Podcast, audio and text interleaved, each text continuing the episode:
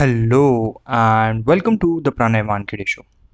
This is episode 3 and today I'll be talking about one of the best tool for decision making called as mental models.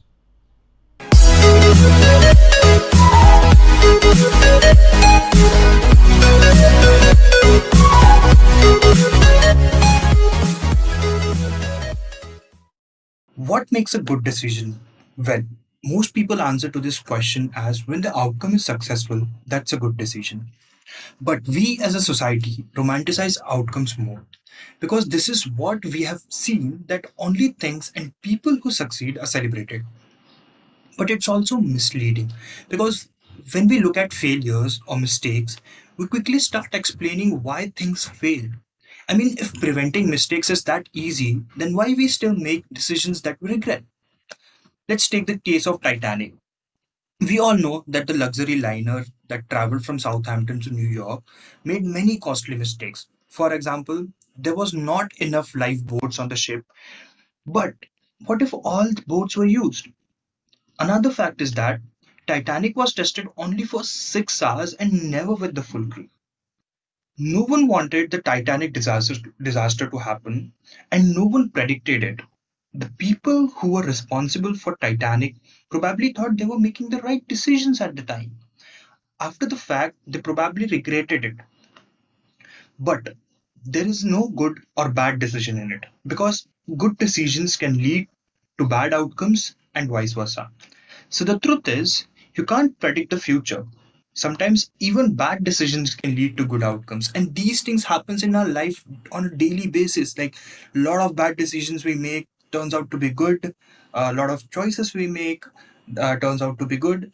So this is how it happens. So there's no good or bad decision in it what we do most of the time is we focus on the outcomes we think that okay uh, if this will happen after making this decision then this will happen so we are making a choice basically we are not making the decision based on the process or we are not making decision comprehensively thinking about it so here's a way that will help you make good decisions and it's called as mental models Mental models are psychological explanations of how things work.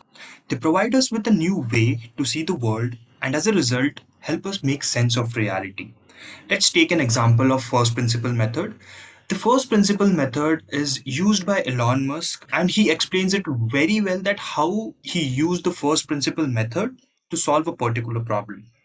So, in an interview with Kevin Rose, Musk expertly explained that how SpaceX used the first principle method to innovate at low prices. In the early days of SpaceX, Musk was told that battery packs are really expensive and that's just the way they will always be. Instead of settling for this answer, however, he broke the problem down into its fundamental parts. First, he identified the material constituents of the batteries. Then he priced the materials on the London Metal Exchange and calculated the construction cost. As it turned out, the cost of building a battery from bottom up was only 13.3% of the original price.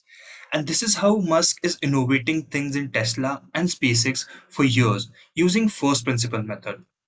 Another example of a mental model if we talk about is regret minimization principle. This principle will help you in making a long-term decision. This principle was first used by Jeff Bezos when he was starting Amazon. In 1993, when he was working in a good financial firm at New York, he had amazing colleagues and very amazing boss. He went to his boss and told him that he wants to quit and want to start selling books on internet. His boss, being good, took him for a long walk in Central Park and listened to his idea. In the end, he said, This is an amazing idea, and it would be better idea for someone who didn't already have a good job. He gave him 48 hours to think about the decision. In these 48 hours, Bezos used the regret minimization principle to make a decision. He asked himself two specific questions. First, how much I will regret if I don't start this company and continue with my job and see after 20 years someone else doing the same thing. Second question he asked himself is how much I will regret leaving my job if I fail at this. And he got to know that in the first case, the regret is higher. So he went ahead with the second option where the regret was less. Even he was thinking that even if he was failed, it's okay for him. And you can see he's the richest person in the world now. So, mental models are what people mean when they use the word wisdom.